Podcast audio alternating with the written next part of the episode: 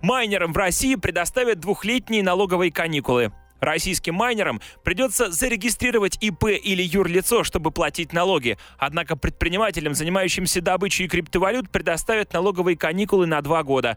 Также обсуждается вариант, при котором криптовалюты будут облагаться налогом только в момент перевода в фиатные деньги. Российским предпринимателям, которые занимаются майнингом криптовалют, будут предоставлены двухлетние налоговые каникулы, заявил в ходе выступления на форуме блокчейн РФ 2018 председатель Комитета Госдумы по финансовому рынку Анатолий Аксак. Яков.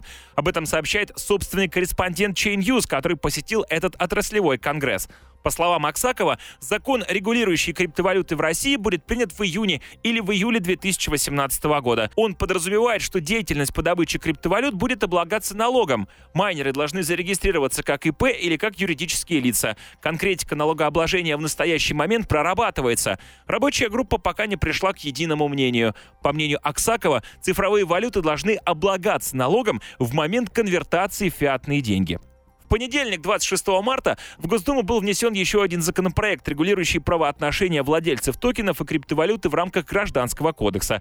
Авторами проекта выступили председатель Госдумы Вячеслав Володин и председатель Думского комитета по государственному строительству и законодательству Павел Крашеников. Этот законопроект предлагает закрепить в Гражданском кодексе базовые понятия, позволяющие регулировать вопросы наследования, дарения и купли-продажи новых цифровых активов, а также обеспечить правовые условия для совершения и исполнения ведения сделок в цифровой среде. Если принятый летом законопроект не устроит участников рынка, они уйдут в юрисдикцию, где им будет более комфортно, считает президент Российской ассоциации криптовалюты блокчейна Юрий Припачкин. Наша задача — сделать так, чтобы этого не произошло. Во вчерашнем проекте нас услышали и составили понятный глоссарий терминов. Я благодарен Аксакову, что буду принимать пакетом поправки, сказал президент Ракип.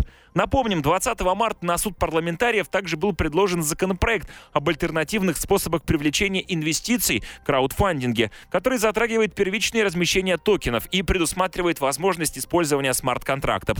Требования к операторам инвестиционных платформ будут сопоставимы с требованиями требованиями для профучастников рынка ценных бумаг, наличие собственного капитала в 3 миллиона рублей.